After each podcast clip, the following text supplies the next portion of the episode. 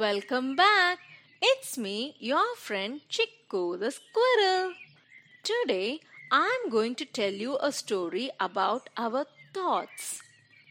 One day, a man was passing by a group of elephants. They were all tied with a small rope to a pole. The rope was so thin so that the elephants can easily break it. But the elephants were standing there still. Near them, a mahout was sitting on a rock. A mahout is someone who takes care of elephants. So this man went and asked him, Hello, why have you tied the elephants with those ropes? Then the mahout said, Oh, that is so that they don't escape from me. Then the man asked, That I know, but the rope is so thin they could easily escape. But I am wondering why these elephants are standing there still. Then Mahout said, Oh, that's your doubt.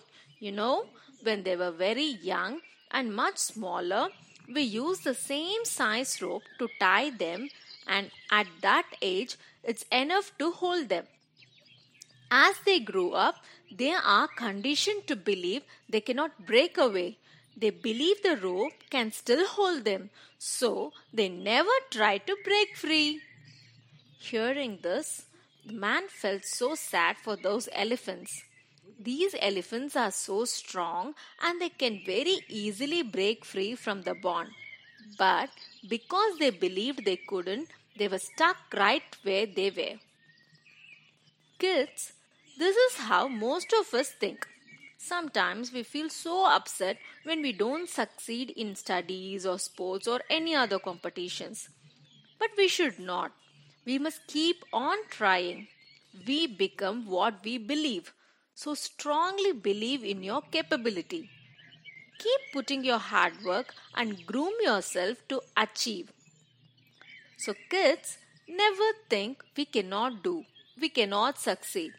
Once we fail, it doesn't mean we will fail again and again. So keep trying and success will be at yours. Always remember, failure is stepping stone to success.